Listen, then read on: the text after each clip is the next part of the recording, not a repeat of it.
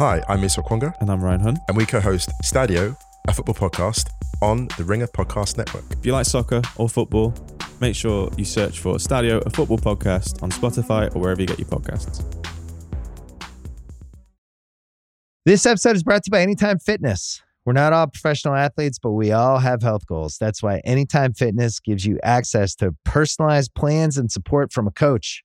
Plus, you can track your training, nutrition, and recovery progress with the Anytime Fitness app, just like the pros. With 24 7 access to more than 5,000 gyms worldwide, get more from your gym membership. Visit AnytimeFitness.com to try it for free today. Terms, conditions, restrictions all apply. See website for details. This episode is brought to you by Jiffy Lube. Cars can be a big investment, so it's important to take care of them. I once got a car that I started out with 25,000 miles on. I got it to over 200,000 miles because I took care of it. You know how you take care of a car? You take care of the maintenance, the oil, the brakes, all that stuff. And if you don't, you can have a car just completely fall apart. When your car needs maintenance, head to Jiffy Lube. They provide automotive excellence at speed. Get your oil change, brakes checked, tons of other multi care services. It's all done by expertly trained technicians who actually care about taking care of you and your car. Jiffy Lube, car more. To find coupons and start an instant online estimate, visit jiffylube.com. Hello, media consumers. Welcome to the Press Box. Bryan Curtis of The Ringer here, along with producer Erika Cervantes. We got a huge college football game coming on Saturday. Undefeated number one Georgia versus undefeated number two Tennessee. Now, I don't know about you, but the thought of a big time SEC game makes me think of a certain announcerly voice. It makes me think of phrases like, Oh my gracious. It makes me think of a belly laugh that could be heard from Gainesville to Baton Rouge. It makes me think of Verne Lundquist, who called SEC games for CBS from 2000 to 2016. I want to talk to Verne about two crazy things that happened during that period. One is that the SEC became the best conference in college football, and that 3:30 Eastern Time game became something like a national game of the week. Verne was the announcer who got to call moments like kick six and the prayer at Jordan Hare and Terrence Cody's block field goals against Tennessee. He got to call the heroics of Tim Tebow, Johnny Football, Jacob Hester, Nick Saban, even Les Miles. I asked Verne to relive all those moments. But the SEC didn't just produce BCS champions, it changed Verne's career. Until age 60, Verne was a prototypical number two announcer on the NFL and college sports, sort of like Ian Eagle was until he got the Final Four last week. Verne was a guy, but not the guy. Then Verne went to the SEC, called several dozen matchups that could be called games of the year and or century, and by his 70s had attained a level of stardom he had never known before. Uncle Verne, as he's been nicknamed, is 82 now. We sat in his condo that he shares with his wife Nancy and talked about what it was like to finally become number one. Here's Verne Lundquist. All right, Verne, before the Tennessee Alabama game last month, your old partner Gary Danielson said on CBS that you had texted him before the game. What did you text him? Well, I I had a sense that it was going to be a really challenging game for both schools. And I just sent him a note and said, These are the weekends when I really, really miss sitting by your side. And uh, I do. Uh, we got one coming up now. It's going to be uh, Georgia, Tennessee. And I miss it again. Uh, you know, when they're playing Bowling Green, it doesn't it doesn't get the juices flowing in uh, it, quite like it did. But the SEC is, in my view, hands down the, the most significant, toughest conference in the country to win. So, uh, and and all the assignments I had throughout my career, uh, which still continues for one week a year, uh, the the one I treasured the most, really, of all the things I was lucky enough to do, was the assignment to the SEC. I, I, I really, really treasured those moments. So I just told Gary, um, "Hey, pal, I'll be watching." What is it you miss? Is it broadcasting the game? Is it being the face that presents a huge game like that to America? Bryan, I think so. I think it's uh, it's knowing that you're in the middle of it all. Uh, the fact that you do have the best seat in the house, and uh, uh, uh that it matters what you say and how you how you say it. It matters only in the sense that uh, here. Let me divert the, the not not divert, but uh, take a sidestep. I've always believed this. I believe that the responsibility of a play-by-play guy is to give the reason a reason, uh, the listener, the viewer, uh, a compelling reason to be invested in the game. And you do that by anecdotal information, stories, both good and bad, about the competitors, the universities, the coaches, and and uh, give them a reason to be uh, alert enough to want to to want to care, uh, whether it's positive or negative, and and stay with you. Uh, I mean, yes, the names and numbers are vitally important. Down and distance, vitally important. But anecdotal information, and this is where the play-by-play guy has a responsibility much larger in this context than the analyst does. And this is because, too, it's college football. And the people watching are not going to know these guys. No. Like they do NFL players. Not not in the least. I mean, I, I find myself uh, every Saturday afternoon watching our telecasts or uh, ESPN or uh, NBC on Sunday night. Uh, I, I watch myself and I pay attention to the lineups but I don't get anything out of them because, the, you know, the if you, if you get get a guy dedicated to your school, he stays four years. Now with the uh, the possibility of transferring, you you need a roadmap to find out where everybody's going. but but uh, and and people are not familiar with these guys unless you are an alumnus or a loyal follower of a specific team. And so uh, that's the responsibility you have. And uh, uh, that's, I, I, I, I don't miss the memori- memorization. I darn sure don't miss the travel. Holy cow. You got to be masochistic to go through airline travel these days. And, and, uh, but, but it's the involvement and the knowledge that you do have, and I so much buy into all the pomp and circumstance. Uh, I love the bands. I love the pom poms. I love pretending for three and a half hours every Saturday afternoon that every student athlete is also a student. That is a challenge at times. but, but the NCAA and all of its wisdom insists that they are student athletes. Okay. Let's talk about your career before the SEC. Sure. You're at CBS in the late 80s calling the NFL with Terry Bradshaw on the number two team. Right.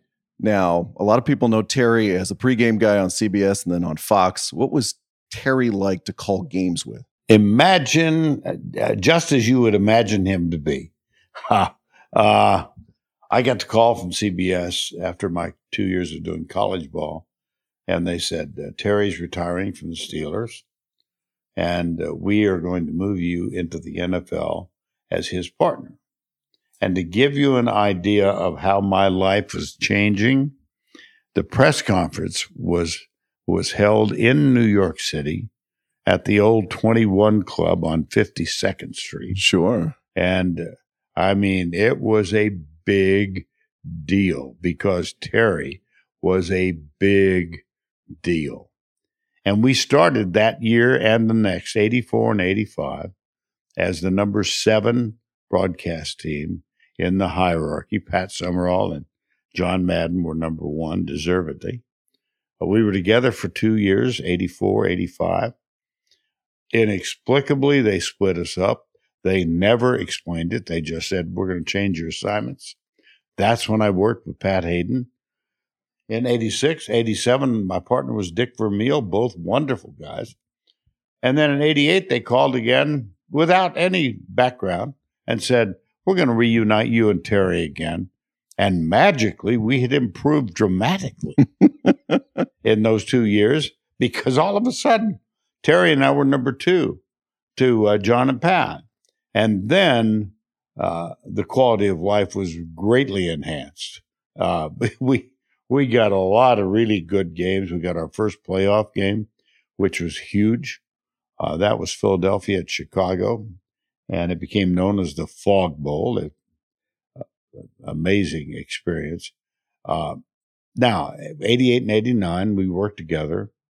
And uh, then Terry said to me one, one day that CBS had asked the two of us to uh, go to the NFL owners meeting and make a presentation. So we were in the car having flown in. I can't even remember where it was now. But Terry said, Bubba, I think I'm going to ask to go to the studio because he was so frustrated with the awareness that as long as John Madden was working number one, he had no chance to be number one. And one reason he won four Super Bowls is that he is very competitive. And so I understood, I truly did. You mentioned being a number two guy. Two of your partners, Pat Hayden, who you mentioned, and Billy Cunningham, in the 80s gave you the nickname Otis, like Otis the elevator company. Boy, you have done your research. What did they mean by calling you well, Otis? they that was funny because I had worked with Billy. He's a wonderful guy, and I'd worked with Pat, who was an equally wonderful guy, and uh, we were together at at the Masters, as a matter of fact, and having lunch. Pat, Billy, myself, and I don't know how this this conversation, but Billy had moved up to the number one NBA job, and Pat had moved up to the number one uh, college football job, and so they were discussing their uh, elevation, their promotion, and Billy's the one who said, "You know, we're going to nickname you Otis." Because both of us were able to get on your elevator and ride to the top. So uh, I, I, that's a fond memory for me when, when Billy said that. And the gist being they got number one jobs. Yes. Rode you right to the top. Oh yeah. And yeah. you were the number two guy. a perennial. I was a perennial Avis. I mean, honest to gosh. And it used to gnaw me to death. I mean, why? But again, it's an executive decision. And the the difference in in our business, and I think it's to a to a probably an equally uh, equal extent. It's the same in your craft. Um, there no you can't go to your boss and say, "Hey, look how many cars I sold last month." It's a subjective judge, judgment, and there's never any explanation. How did Terry Bradshaw and I drastically improve in two years? And we didn't we didn't see each other but somehow we were really good. And so, yeah, that's that was the oldest nickname.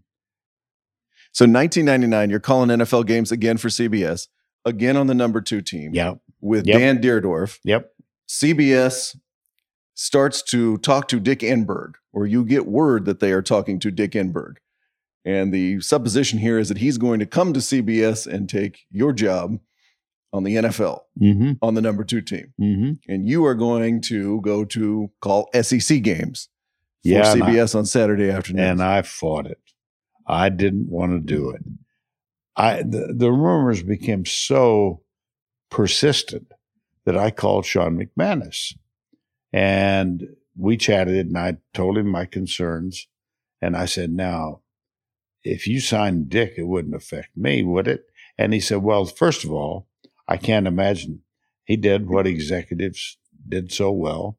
He maneuvered sideways, and and he said." Uh, he's such a high ticket item. I don't think we would sign him. And in that context, he expounded a little bit, and uh, then then he said, "Now, in the unlikely event that we were to hire Dick Enberg, how would you feel about moving to the Southeast Conference?" And I said the appropriate things and said goodbye. We were in the kitchen in our home in Steamboat Springs, Colorado.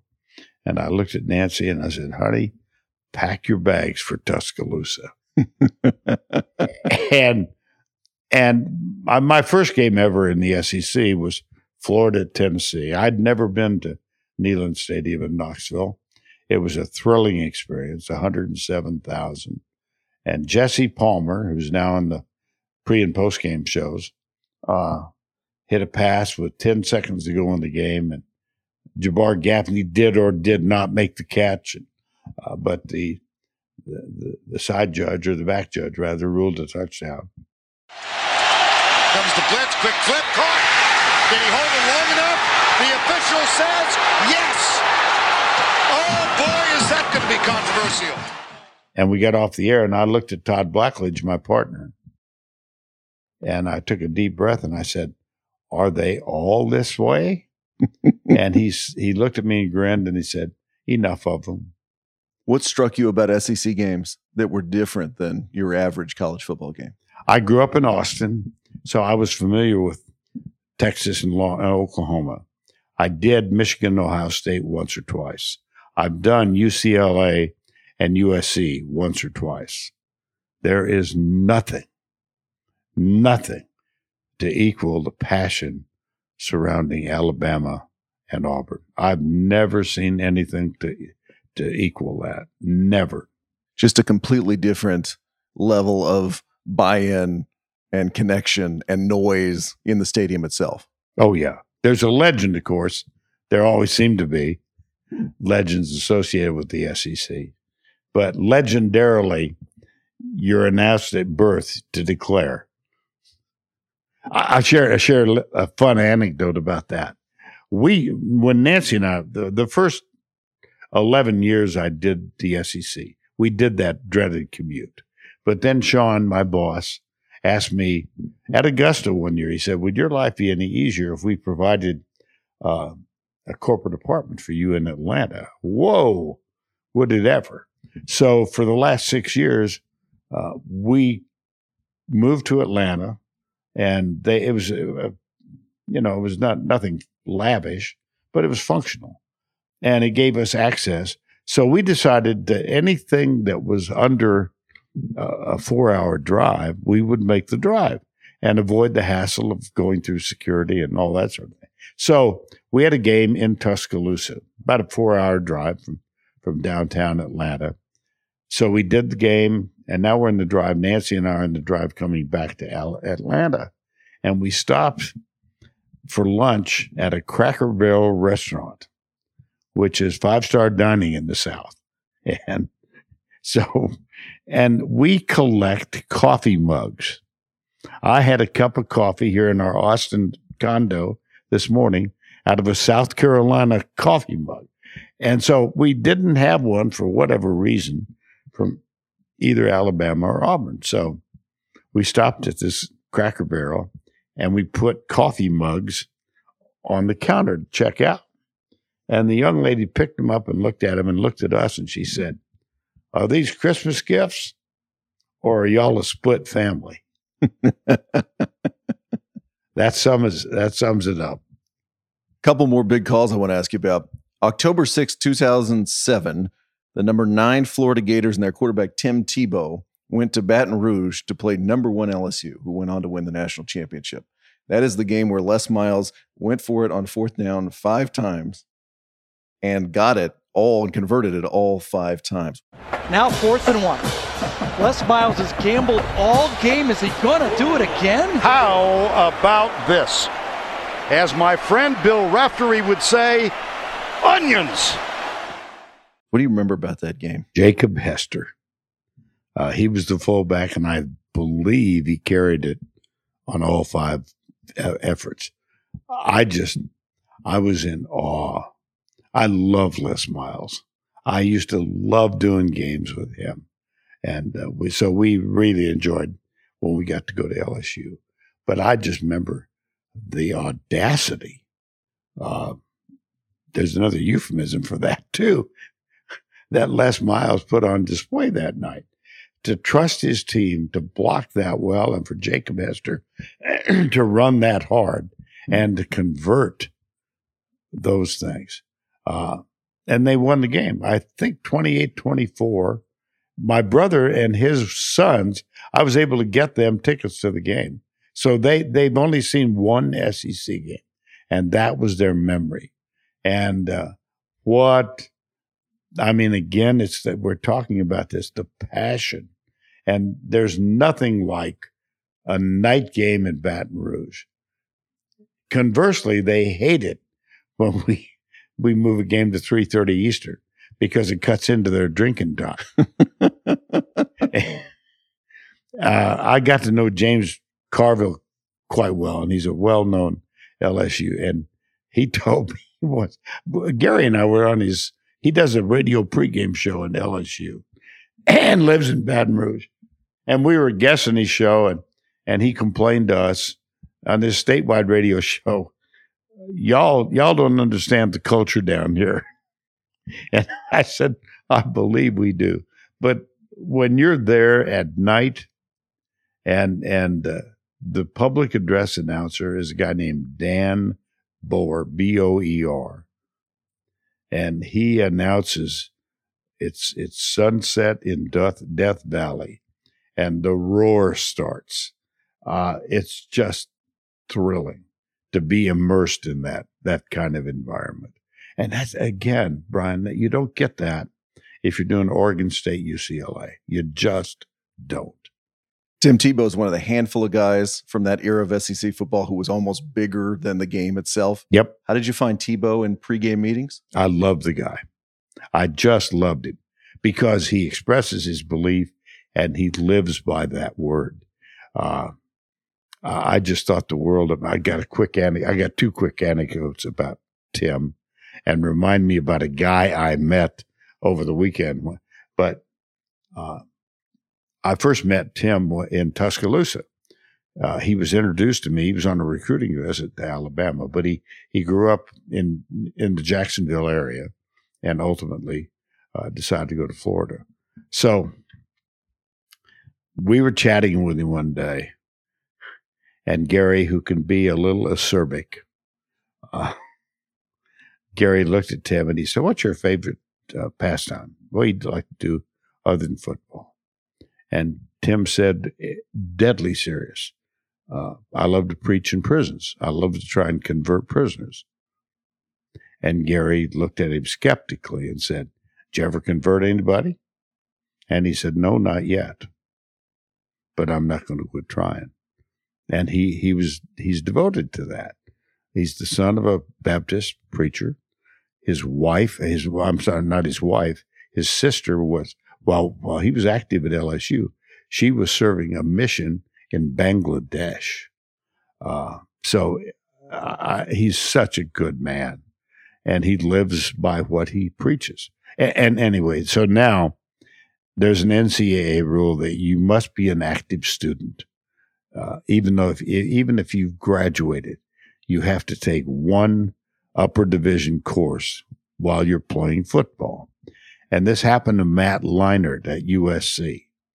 So Matt stays on for one three three hour course, and Tim was taking one, and we were jockeying back and forth with him. And I told him that Matt Leinart had a similar experience and was had had to do that at Southern Cal.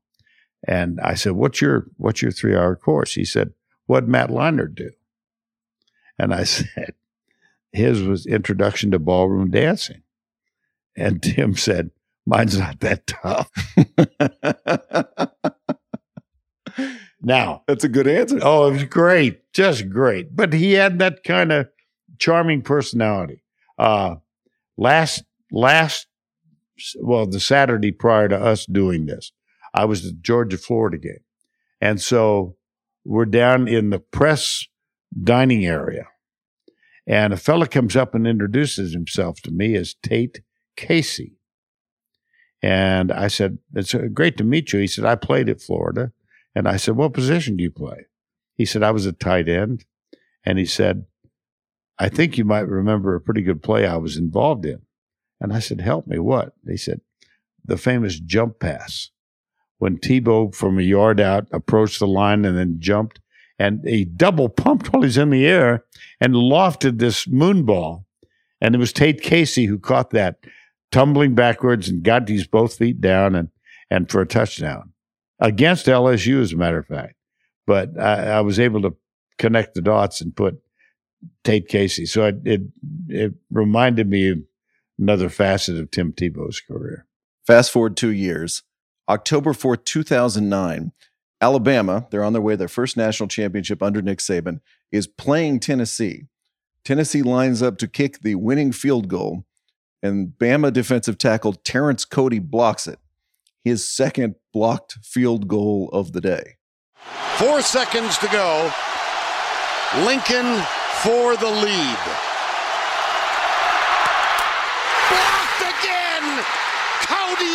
10. Oh, my.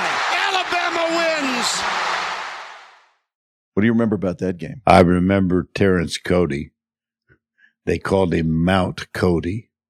Uh, he was a junior college transfer, and he had played two years at Gulfport, Mississippi Junior College, and he was huge.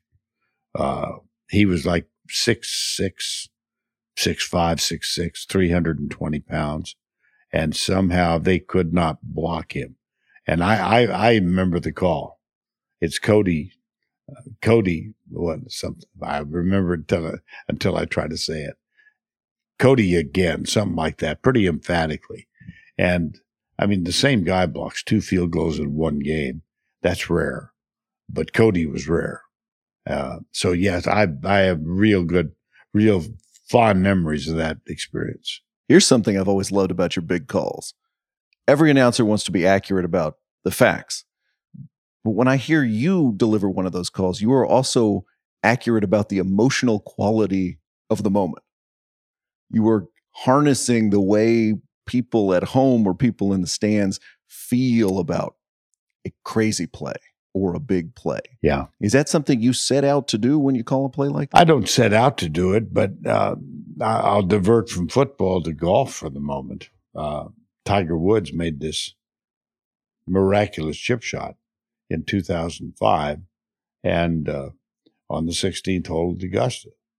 And it he had to hit it 90 feet with perfect backspin.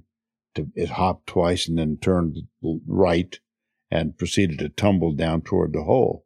And it sat on the lip of the of the cup for 1.8 seconds. And when it dropped in, my reaction was, in your life, have you ever seen anything like that? And I was a fan at that moment, and I was reacting uh, like most fans, I think, who were watching were feeling. I've never seen anything like that in my life, but it certainly wasn't uh, thought out. It, we we work in a reactive environment, and I you can't pre-plan, although some guys do, and then they chisel and hammer and force it in. I know several. Uh, to hell with you, you don't think it fits. I'll make it fit. No, you don't. Anyway, I, I said that because because it it's I thought people sitting at home were feeling exactly that. Man, oh man, Martha, I've never seen anything like that. And that was my reaction.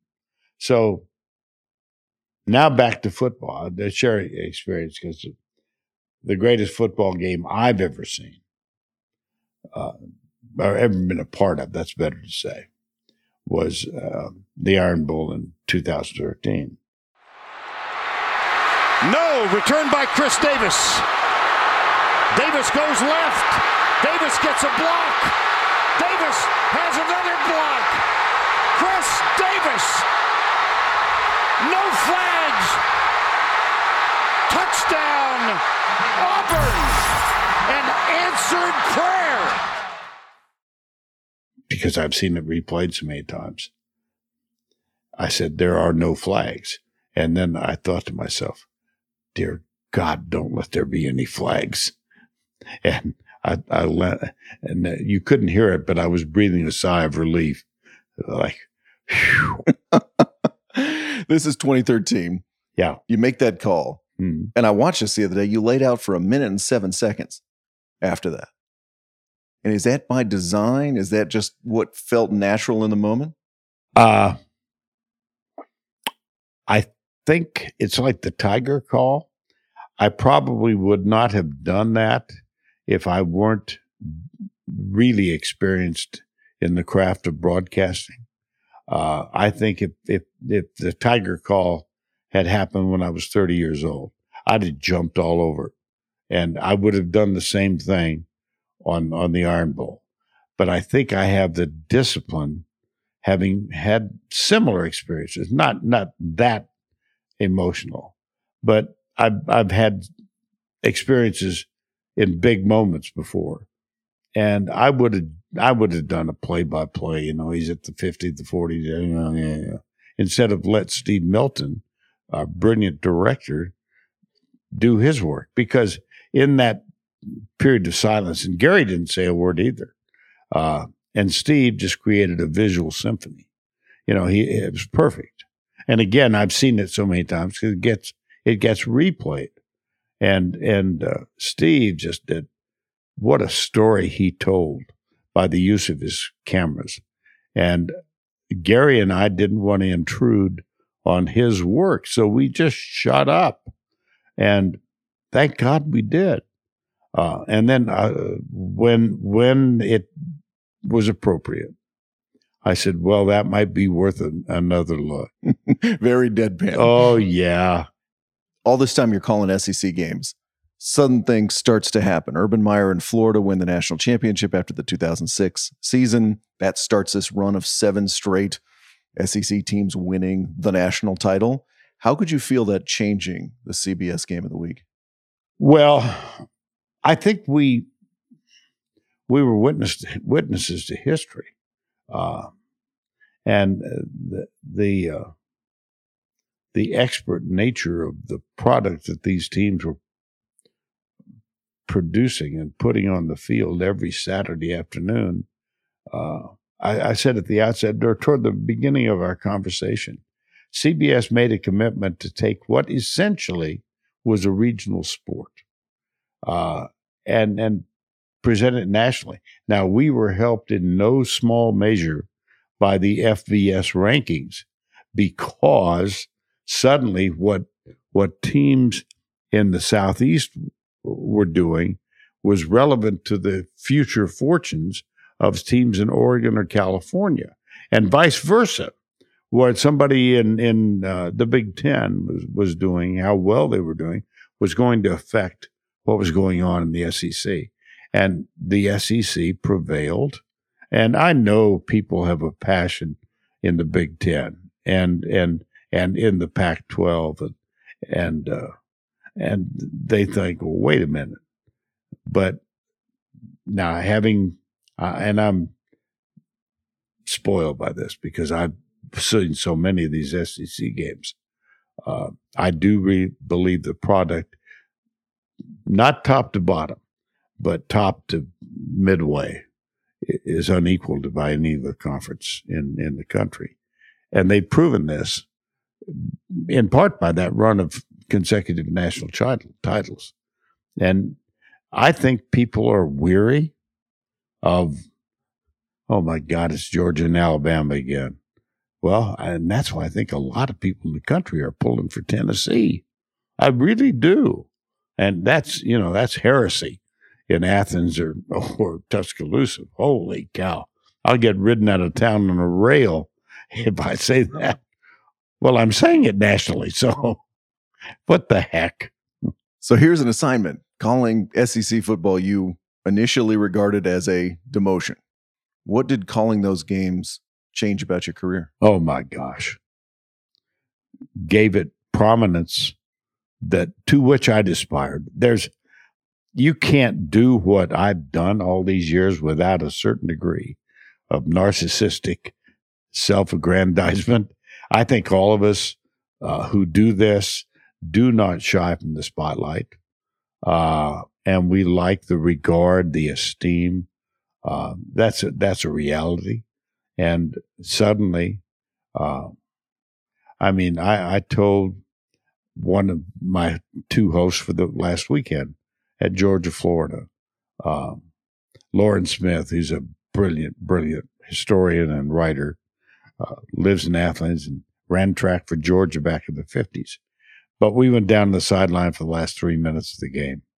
And, uh, you know, because of my association with the SEC, there were people in the stands who were yelling and saying, Welcome back and we miss you and all that sort of thing. Well, I'd be lying through my teeth if I told, told you that didn't mean anything to me. Of course it did. And uh, I relished that. This episode is brought to you by Anytime Fitness. We're not all professional athletes, but we all have health goals. That's why Anytime Fitness gives you access to personalized plans and support from a coach.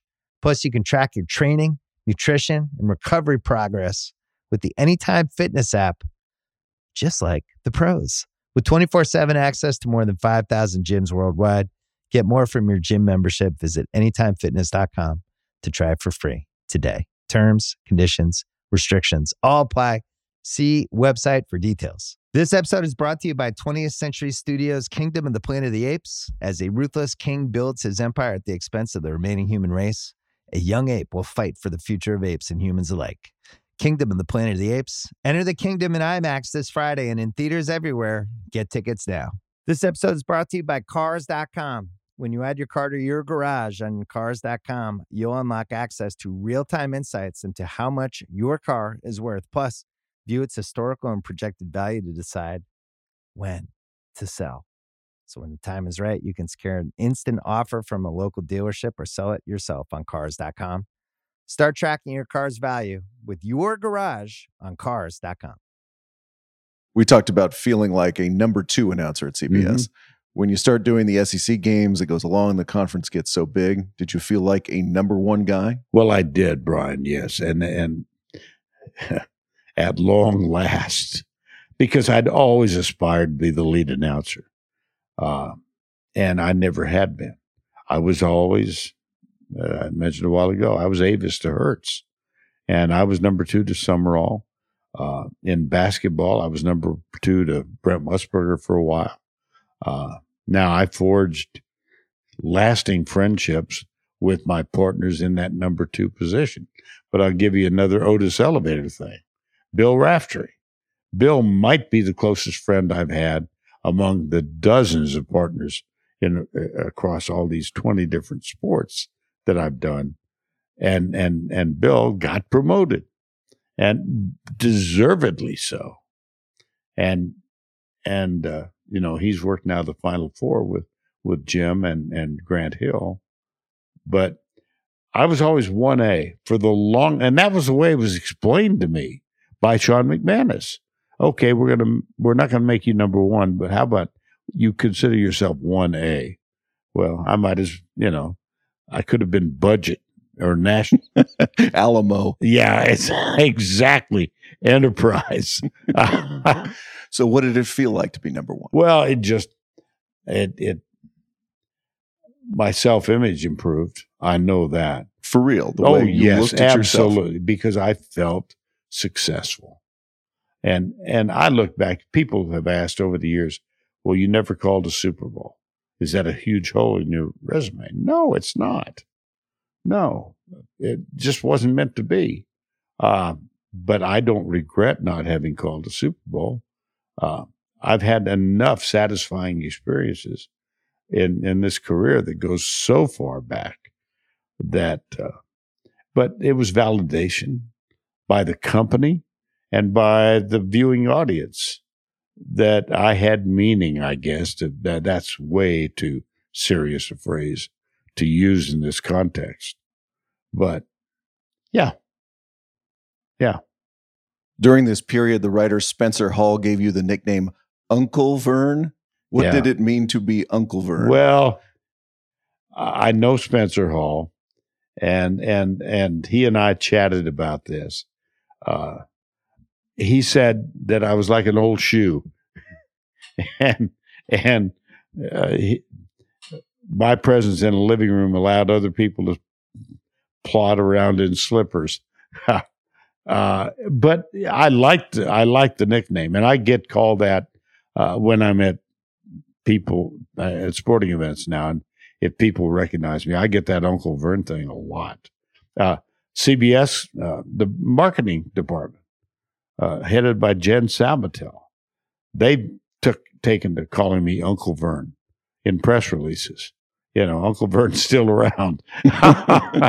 uh, but no, I, it's it's it's a very comforting thing because unless you're mean and vile, I think everybody has a favorite uncle, and uh, some people probably don't, but most people do. And to to have me held in that context, I, I like that a lot. Did you aspire to be warm and comforting on the air? I don't think so. I think I think it's a product of my environment growing up. Uh, it's not something that is manufactured.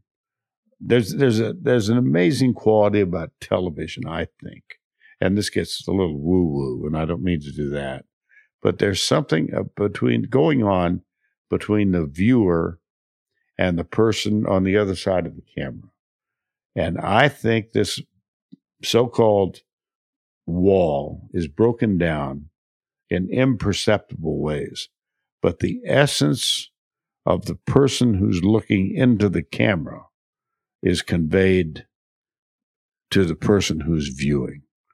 And I think the camera has, I, I'll bet you that if you're watching a television set and you're, let's make it sports, and you see someone on the air and you think he's an arrogant jerk, 90% of the time he's going to be an arrogant jerk. And I've had that happen with me. If I, you know, when I finally meet, and it's a very small industry, and most of us know each other. I, now it's a new generation of guys that are doing it, but the guys in their 60s and, and 70s, and uh, I mean, I know almost every one of them, and they all know know me, guys who are alongside me. Uh, and I think if you think somebody's going to be nice, they will be. Conversely, if you think he's a jackass, he's going to be a jackass. It's, it's, I don't know how, how it happens, but it does. It's interesting you say that because when I talk to people who aren't in the industry, like my mom watching football Mhm. on a Saturday or Sunday afternoon, the way she looks at the television is like, I like him or I don't like him. And it's what you're talking about. Mm-hmm. It's that feel, that whatever feeling is conveyed through the screen. And it might be somebody who's a terrific broadcaster. Yeah. Yes.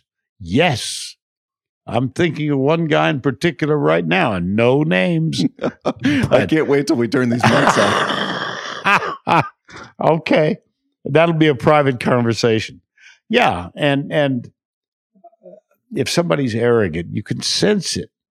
I think, and if they're not, if they're accessible, and I think those of us who choose to be public people have an obligation to be accessible to people.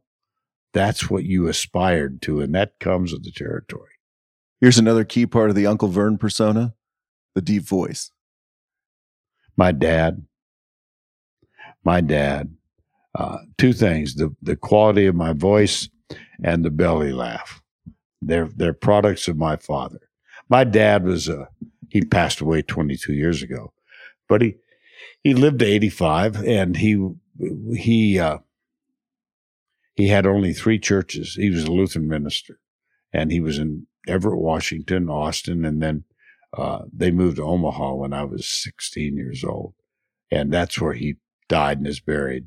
My mom as well. Uh, but he had, I thought he was the voice of God on Sunday. You know, there's an authoritarianism that is conveyed by a guy who's preaching to you from four or five feet above you. Uh, that's probably by design, uh, because it is the voice of God. But he had a laugh that I inherited, and he had a speaking voice that I was lucky enough to inherit, and he had uh, no accent. Thank heaven.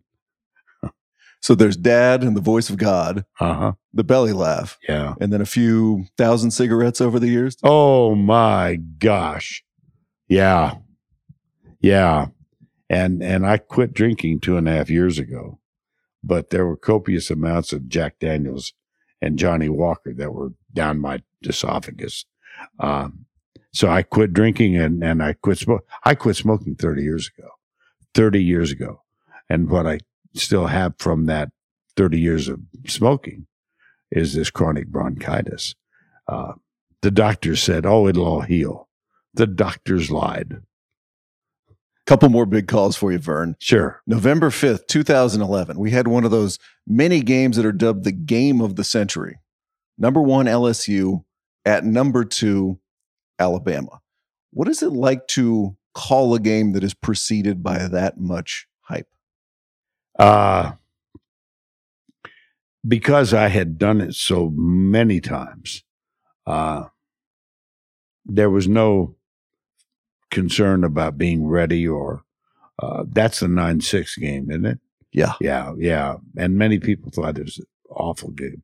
I thought it was one of the most savagely contested defensive battles I'd ever seen. But going into it, it was just hype heaven. And heaven knows CBS uh, would, would, would oil that can um, as much as they could. I'll guarantee you this, and I don't know, but I, I promise you. Now, the National Football Foundation came out this week. Well, college football did too, but I know that CBS marketing is paying uh, attention to what the National Football. They said Georgia's number one, Tennessee's number two. I'll guarantee you they'll come on the air on Saturday and say, "Welcome to top ranked Georgia and second ranked Tennessee." Now, the college football playoff committee disagreed. Right? They've got Tennessee number one and Georgia three, but the hype machine will be in motion before this game. Uh, anyway, because I I had been hey, I did the Winter Olympics in Lillehammer in '94.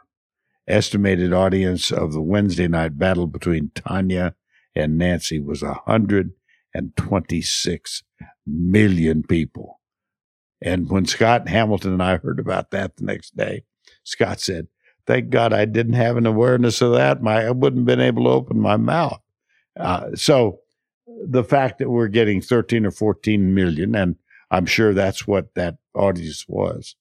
Uh, after a while, I mean, I was scared to death the first time I opened my mouth uh, as a play by play guy, scared witless. But if, if you've done it a lot, that fear factor is leveled. Uh, not it.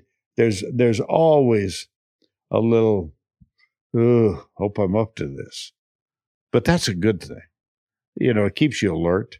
Uh, and fortunately, most of the time I have been. I've had some notorious bad ones. Ooh. I remember doing a whole game where it was the Detroit Lions and and number 86 i kept perceiving him as number 88 so i called the wrong name about four times well whew, did i hear about that but for the most part uh, if if if the can if the the job has been done as it should be all the preparation is is complete by the time the game starts that LSU Bama game was interesting because there was so much hype for the regular season yeah. game. Then it comes around that they're going to meet again in the national championship. And that's when I could feel the nation saying, the SEC might be great. It might be the greatest thing since sliced bread. But man, this is a lot of SEC in our lives. I, yes. And there was a, you could really feel a backlash in earnest. Oh, I think so. And, and it's like, I, I do believe there's a weariness now with the constant dominance of the SEC. I get, I sense that. Uh, hey, we live in Colorado. We know what the absence of excellence is all about. Holy cow. Uh, but, but, uh, yeah, and I, uh, I'm, I'm never, I'm, I'm so grateful for my association with the SEC. I'm never going to feel uh, negative about anything they do. Uh, but I I get a I, I understand those feelings around the country. Uh, there's a there's a weariness that has set in. yet again. Are they really? Yeah, they are. November 10th, 2012, which is 10 years ago next week, Johnny Manziel goes to Alabama and beats number one Alabama on his way to winning the Heisman Trophy. Snap from Patrick Lewis. Four man Alabama rush. Got him. No, they No, didn't. they didn't. Oh, my gracious. Yep. How about that? What was Johnny football like in a pregame meeting? Uh cocky. Remember that before one of the games at at uh, at A and M we had uh, by by contractual uh, by contractual oblig by contractual agreement, uh, players are to be made available to us on Friday or pregame, all that. I mean, I watch these poor coaches on pregame interviews; they just hate them, and I understand why they. Anyway, Johnny came in wearing a beanie, you know, and he was a little cocky. Johnny came from a well-to-do family, and uh, it hasn't gone very well for him. But boy, was he exciting! Holy cow! And that Alabama game, that uh, when we t- we didn't get a chance to talk to him before the Alabama game. I do know that both of us, Gary and, and I, were completely bollocksed by the when when he we thought he had you know fumbled and he just held the ball hit hit the ball and found the guy in the back of the end zone and then he hit that unbelievable long distance pass he was gifted but i just got this sense of cockiness about him and he you know we're both well well in advance of years of him Uh, he was in 20s then Yeah, 10 years ago. yeah. Oh, that's right. 2012. Yeah. Gosh. And and I just thought he was he was very diffident, just almost dismissive. One of those plays in that game, one of his first touchdown passes, you said, Oh my gracious, after it. Now, that's a very Verne Lundquist Yeah. call. Where does that phrase come from? I have no idea. I don't. I've heard you I say d- it dozens of times. And somebody the other night said, "Please give us a how do you do." I don't know where that came from. I don't. I don't know. Uh, I, I. It's just me, and it's just my way of expressing things. I guess it, it's not pre-planned. It's just a gut reaction to what's going on in front of you. Another perk of doing SEC games you told me about one time, your wife Nancy would sit in the booth Mm-hmm. Yeah. during the game. Yeah. Was she watching the game or what was she doing? Yeah. Well, they, the crew always took care of Nance before they took care of anybody else. And, uh, and as the, they should. yes. And they, the crew loved her. And Nancy actually worked with me for five years as my spotter. And that is a job of great responsibility uh, because it, it's hard to explain this if you can't see what I'm saying. But uh, during, the, let's say, play, the television is football is a perfect sport for TV because you got play, replay. Uh, it's rectangular, fits the screen perfectly. So while I'm talking to Gary and we're he's doing replays and I'm looking at him, there's substitutions going on over here, uh, two or three in two platoon football. So when I look back, Nancy or the other spotters that I've had would look at me and she'd nudge me and then on a spotting chart, which I prepared, she would point to who's in and we had visual signals, who's in, who's out, whether they're three tight ends or two running backs and uh, s- such as that. So that I've got an idea on the spotting chart, the actual guys on the field. And, and it's vitally important to what we do, even more so than, than, uh, the statistician, I think. During this period, you're calling SEC games. YouTube appears Well, on the internet. Social media becomes part of people's lives. And all of a sudden, your calls aren't just going to vanish into the ether or appear on some highlight tape. They're Yeah. going to be preserved and replayed and perhaps studied. Did that sit in your mind at all when you were calling a game? Oh no, no, ne- uh, never. I never. No, I'm, I'm never doing something with a sense that, gosh, I hope they've got this on videotape. Uh, I've, I've never because as I as I mentioned earlier, what what most of us do is reactionary, and you you just uh you you never you never use an expression uh, in the context of wanting it to be remembered. It's just your reaction to what has happened in front of you, uh, and that's I think you just you've got to be true to yourself, and I think the best guys who do this, and there's several who are excellent, excellent, and enjoyable listens. They're themselves, and we go back to this uh, mystical thing that happens. If you perceive them to be good people, they're going to be, and conversely, the the opposite is true. Last moment for you. You talked about kick six. It is easy to forget that two weeks before kick six, in that very same stadium, Jordan Hare Stadium, it was Auburn versus Georgia. Georgia had this crazy comeback in the fourth quarter. Auburn trailed 38 37 with less than a minute left. It's fourth and 18.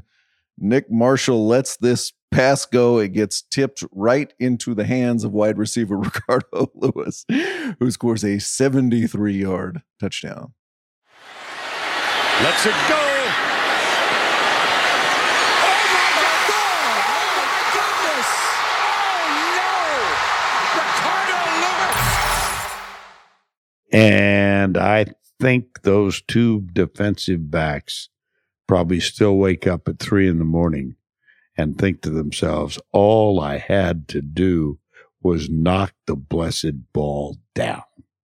But they wanted the glory, not a glory, but they were thinking about the interception.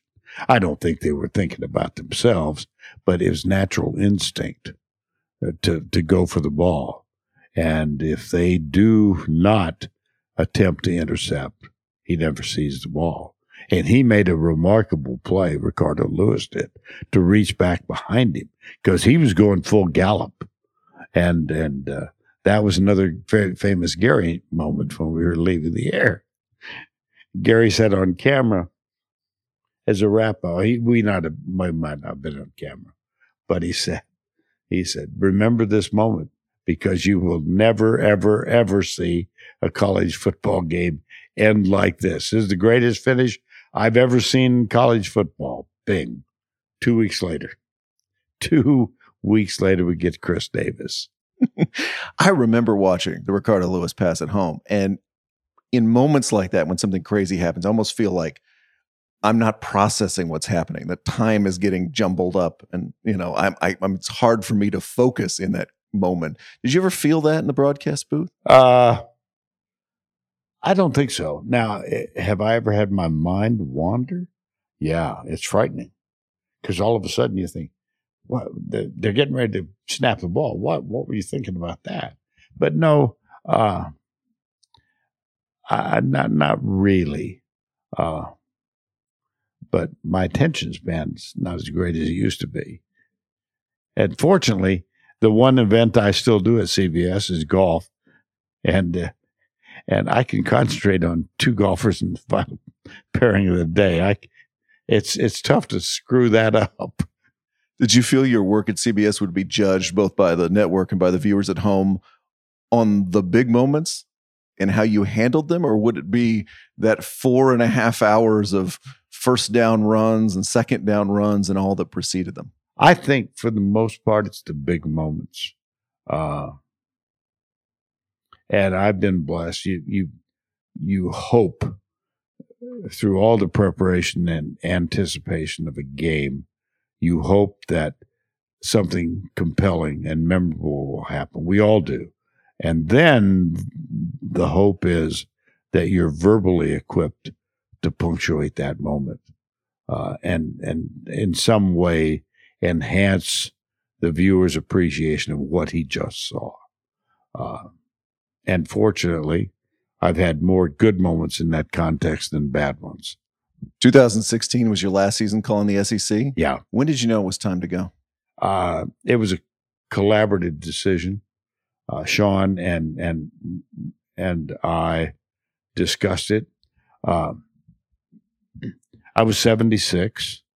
Uh, and he and I had a very good conversation, very good conversation about when it might be time to step away. And he kind of nudged me in that direction, which is his job as the CEO of a sports division of CBS. Uh, and that is to, to replenish the water, you know, put a new fish in the barrel. And so we agreed at the beginning of the year. And that year, you know, we're sitting in our Austin condo and I'm looking at a, a framed jersey over here in the wall from Peyton Manning. And all this stuff, all this memorabilia occurred in 2016. And farther down the hall in the entry hall here, uh, there's a framed jersey from UCLA because they were playing at A&M. Uh, and I treasure these mementos I, because they're meaningful to me. Uh, but it all came about because it was announced in September that this would be my final season. Sean, Sean and I had a recent talk about uh, my work at Augusta. Uh, I'm I'm good to go for next year. That'll be number 39, and he and I have agreed.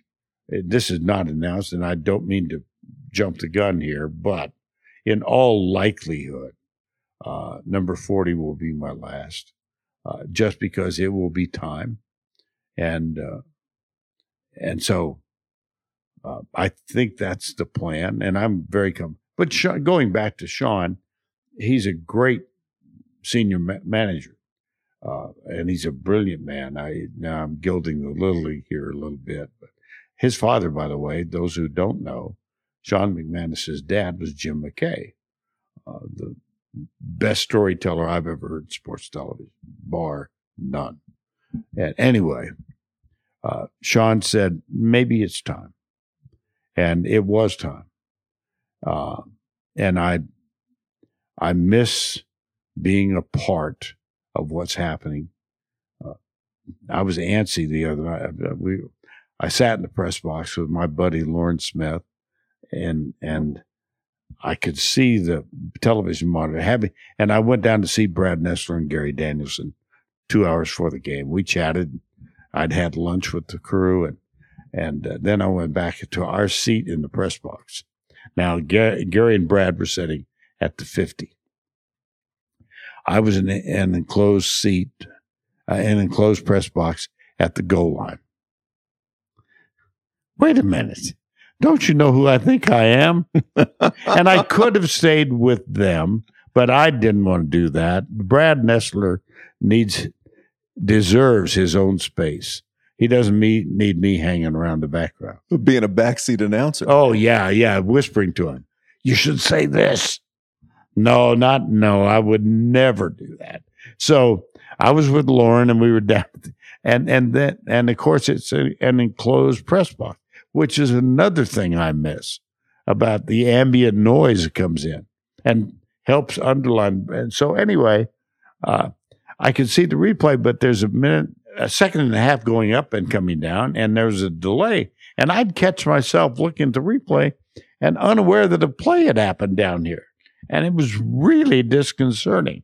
So much better, not much better to sit in the stands, much better to sit in the broadcast booth.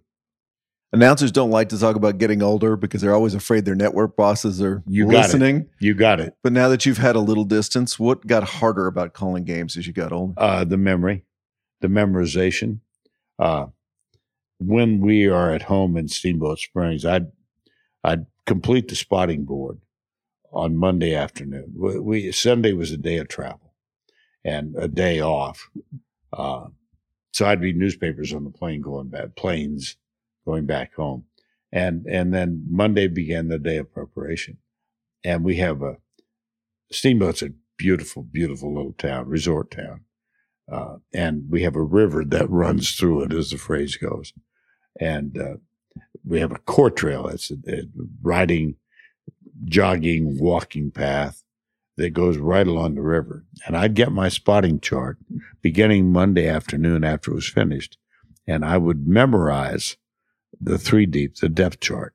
And you must do this because you don't have time if say for example the second second team defensive tackle catches a fumble in the air and he's rumbling chris berman would say rumbling bumbling whatever he says.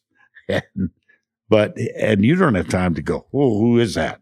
You've got to know. And so you memorize. And i would walk up and down talking out loud to myself and laughingly people who knew me would call me the mumbling walker of Yampa Valley. And but that's how I, I visualized the, the players. And I'd read the, the spotting chart and I tried to memorize this depth chart. It, and I could I I don't have a photographic memory, but I have a pretty good one. Used to. Used to.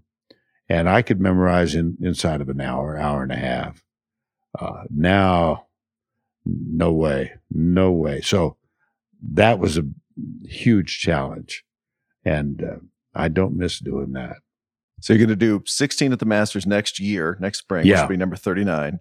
And then hopefully one more the following spring, Yeah. which will be number 40. And then you feel okay calling it a day after that? Ah. let's see. we have essentially agreed. Uh, Sean and I have that that that'll be it. Uh, and uh, you know what? In all candor, I'm going to be 84. It's time to, as they would say, move on with your life. Uh, so I I don't anticipate going beyond that. I really don't. Verne Lundquist, thanks for coming on the press box. Bryan, I enjoy your work. I really, really do. So, my pleasure. It's time for the second weekly edition of David Shoemaker Guesses, the strained pun headline. Yeah. Monday's headline about Carrot Top, a kinder, gentler Carrot Top, was the taming of the dew. Taming of the dew. Today's headline comes from, well, my own travels, David, through Book World. I was at Vroman's bookstore in Pasadena the other day. Mm-hmm. I saw a new biography of Don Rickles. New biography of Don Rickles. Wow. That's cool. We're looking for the title here. And just like Monday's headline, I want you to think Shakespeare. Okay. Shakespeare. What was the new Don Rickles bio's strained pun title? Oh my! I I am not. I am not the person to ask about Don Rickles references. What did Don Rickles? I mean, he's. I know he's a comic. I know what he looks like. I know he was a little bit of a, uh, d- d- grump. Is yes. that insult um, comic. I think you could apply that an insult here. comic? Okay. Um, What if I spot you the Merchant of Venice? Is what we're Um, playing off here. So Don Rickles was the merchant of of uh, Malice, the merchant of um, the, not punny enough, my the friend. merchant of um, uh, insult dang. comedy. Just making fun of the Menace? audience. Uh, no, um, Close. It seems a little seems a little dire for Don Rickles, don't you? Like menace? the menace. merchant of.